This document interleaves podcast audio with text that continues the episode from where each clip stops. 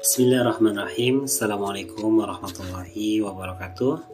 Alhamdulillahirrabbilalamin Wassalatu wassalamu ala asrafil anbiya wal mursalin Wa ala alihi wa sahbihi ajma'in Amma ba'du.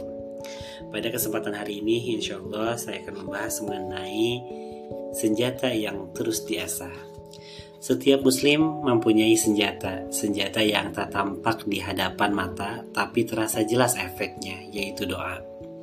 Namun, setiap senjata kapasitasnya berbeda-beda. Ada yang tumpul karena tak pernah diasah, ada yang tajam karena senjatanya diasah.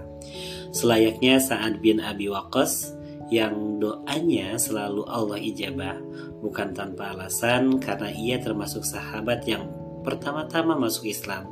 Dia adalah orang yang senantiasa berpegang teguh atas kalimat tauhid. Dia adalah pemimpin yang amanah. Dia juga memiliki kebeningan hati. Dia selalu bersikap baik pada sesama muslim dan tidak memiliki dendam serta niat jahat hingga Rasulullah Shallallahu Alaihi Wasallam pernah berdoa untuknya. Ya Allah, tetapkanlah lemparan panah dan kabulkanlah doanya. Hadis riwayat Al-Hakim. Selayaknya pula Wais Al-Karni yang memiliki keistimewaan yang mana Allah akan mengabulkan apa yang ia pinta. Rasulullah Shallallahu Alaihi Wasallam pernah menggambarkan bahwa jika ia bersumpah atas nama Allah maka Allah akan kabulkan. Umar bin Khattab yang mendengar hadis Rasulullah Shallallahu Alaihi Wasallam ini pun rela mencari sosok Uwais agar dapat memohonkan ampun untuknya.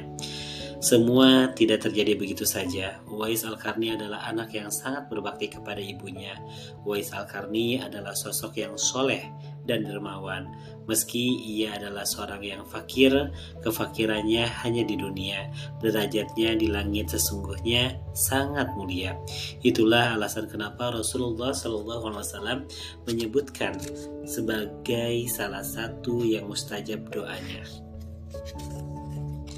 Lalu bagaimana dengan kita hari ini? Sudahkah kita memantaskan diri agar doa kita Allah penuhi? Apakah kita selama ini hanya menjadi penuntun, penuntut yang terus mengeluh saat doa tak kunjung terpenuhi? Kita mungkin merasa begitu pantas menjadi orang yang senantiasa Allah ijabah doanya. Padahal kita hanya memiliki amalan yang terbatas. Semoga kita bisa lebih sadar doa kita tak terkabul bisa jadi karena ia telah tumpul sebab terlalu banyak maksiat yang menyelimutinya. Senjata mukmin yaitu jangan pernah meremehkan kekuatan doa sebab ia adalah senjata utama. Barangkali usaha kita belum sempurna tetapi Allah tetap mengabulkan karena doa-doa kita yang tak letih menggema. Doalah yang mampu mengubah takdir. Doalah yang mampu menyelamatkan diri saat gentir. Keberadaannya memang samar, tapi efeknya akan selalu nyata. Doa adalah senjata. Doa itu yaitu doamu selalu terjawab, walau terkadang tidak sesuai dengan permintaan, tetapi pasti selalu yang terbaik. Tinggalkanlah yang menahan terkabulnya doa-doa kita adalah maksiat. Yang menghalangi kita dari ketenangan adalah maksiat. Yang menjauhkan kita dari Allah Subhanahu wa taala adalah maksiat. Lantas kenapa kamu masih ragu untuk meninggalkannya? Masya Allah, tabarakallah.